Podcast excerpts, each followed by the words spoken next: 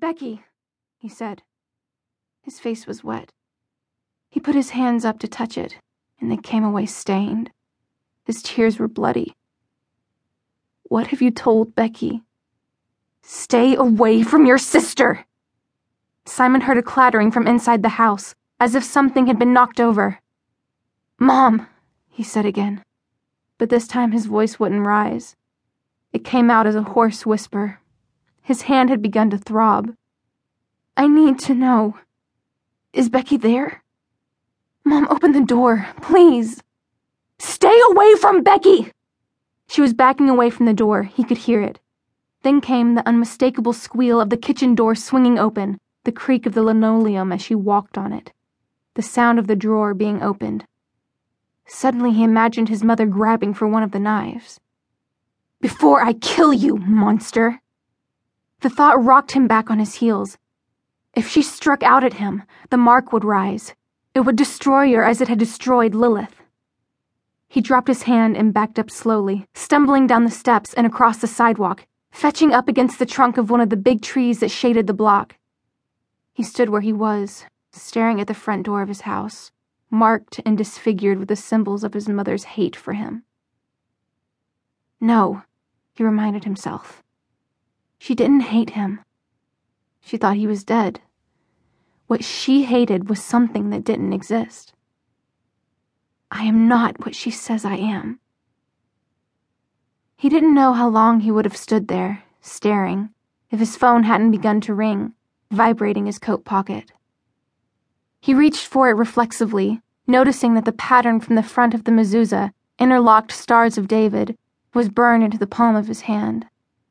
He switched hands and put the phone to his ear. Hello? Simon? It was Clary. She sounded breathless. Where are you? Home, he said, and paused. My mother's house, he amended. His voice sounded hollow and distant to his own ears. Why aren't you back at the Institute? Is everyone all right? That's just it, she said. Just after you left, Maryse came back down from the roof where Jace was supposed to be waiting. There was no one there. Simon moved, without quite realizing he was doing it, like a mechanical doll. He began walking up the street toward the subway station. What do you mean there was no one there? Jace was gone, she said, and he could hear the strain in her voice. And so was Sebastian. Simon stopped in the shadow of a bare branched tree. But Sebastian was dead. He's dead, Clary. Then you tell me why his body isn't there, because it isn't, she said, her voice finally breaking. There's nothing up there but a lot of blood and broken glass. They're both gone.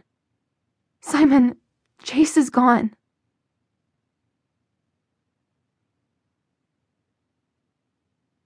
Part 1 No Evil Angel. Love is a familiar. Love is a devil.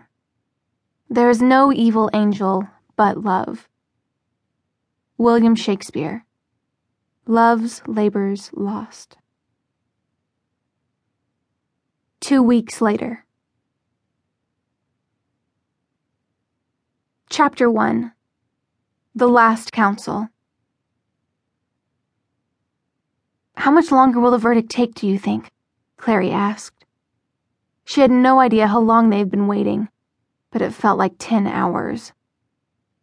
There were no clocks in Isabelle's black and hot pink powder puff bedroom, just piles of clothes, heaps of books, stacks of weapons, a vanity overflowing with sparkling makeup, used brushes, and open drawers spilling lacy slips, sheer tights, and feather boas. It had a certain backstage at La Cage aux Folles design aesthetic, but over the past two weeks, Clary had spent enough time among the glittering mess to have begun to find it comforting. Isabelle, standing over by the window with Church in her arms, stroked the cat's head absently. Church regarded her with baleful yellow eyes.